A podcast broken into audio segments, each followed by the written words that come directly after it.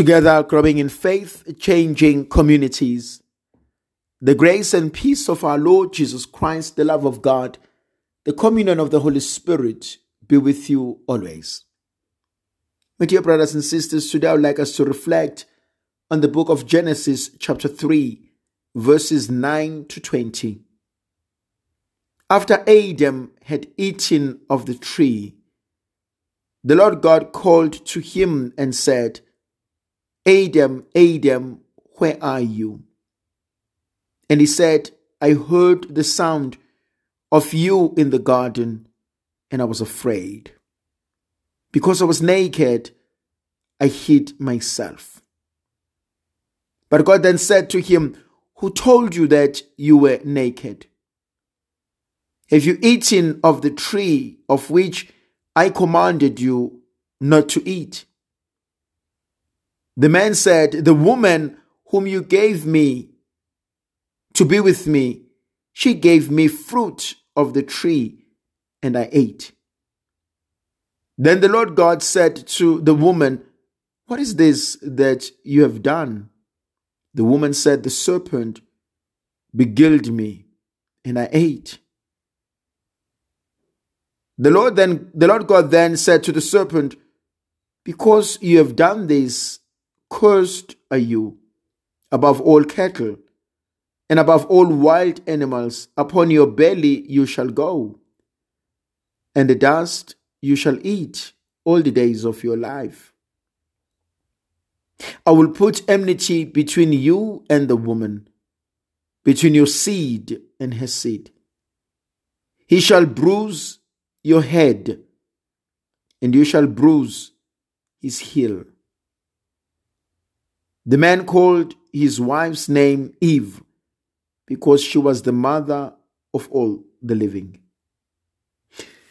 It's an interesting reading. Probably the first question ever in the scriptures in the book of Genesis Where are you? Where are you? Imagine God asking that question to, to me, to you and I, right now. Where am I? Where am I as a person? Where am I in, in my growth? In my spirituality?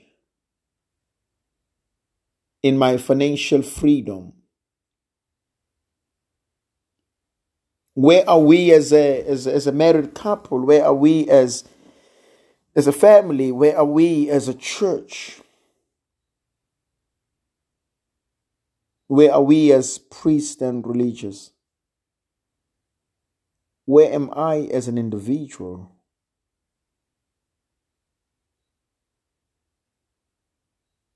And, and the question is not as if God cannot see me, but rather it's a question that introduces and forces us into an introspection. It's not about whether God sees me or not, but it's about am I aware of what's going on? Am I in touch there's so much going on in the world. There's so much going on around us that we are just passing by. Life is so busy and we are getting lost in the process. Some are busy creating a career. Some are busy fulfilling the bucket list. Some are busy trying to make a family. Some are busy trying to break generational curses.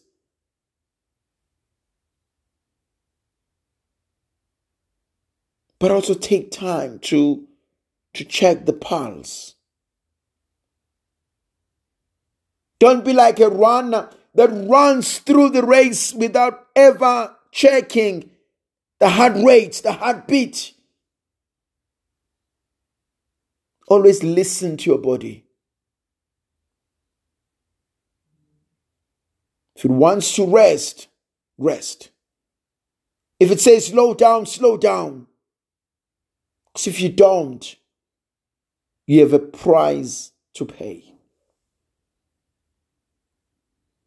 The goal is good, but the process is even better. Am I present as we are building a family? Am I present as we are aspiring to break the generational curses? Am I present as I make a financial goal? Am I present as I'm creating a financial legacy? Am I present as I'm trying to restore this family to life. Because if I'm not present, it, it doesn't matter what the end result may be. If I'm not present, I will have lost everything in the process. But also, there is a second word that speaks to me. I heard the sound of your voice in the garden and I was afraid. I was naked. I hid myself. I heard. I was afraid. I was naked. I hid myself. Those four words are powerful. How many of us live out of fear? I'm afraid. I'm afraid of opening up. I'm afraid of spending time alone in silence. I'm afraid of trusting someone else. I'm afraid of loving. I'm afraid of letting you in. I'm afraid that you will see through me. How many of us are afraid of God? I'm afraid that you, oh God, will judge me. I'm afraid that if you know who I am, you will reject me. How many of us live a life of fear? The decisions we make are based on fear. The people we judge and reject, that's based on fear. The choices we make are sometimes based on fear. The company we keep the people we exclude, the prejudice we have, all these are based on fear. I've become a slave of my own thoughts. I've become a slave of my own fears. He says, I was afraid I was naked and I hid myself. How many of us feel like that? We are afraid even of ourselves, of our own families. We are afraid of what will emerge if we kept quiet. We are afraid of what you will discover if I draw you near. We are afraid of approaching God in prayer because we don't know how God will manifest Himself through us.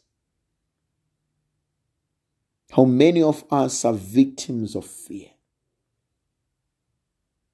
And the opposite of fear is faith. Faith is a gift that dispels all fear. Paul says, I can do all things through Christ who strengthens me. He stands by me. He understands what you and I are going through. He sees your pain. He sees your struggle. He sees everything. May the Virgin Mother of God continue to be with us, to protect, to bless, and to guide us. In the name of the Father, and of the Son, and of the Holy Spirit. Amen.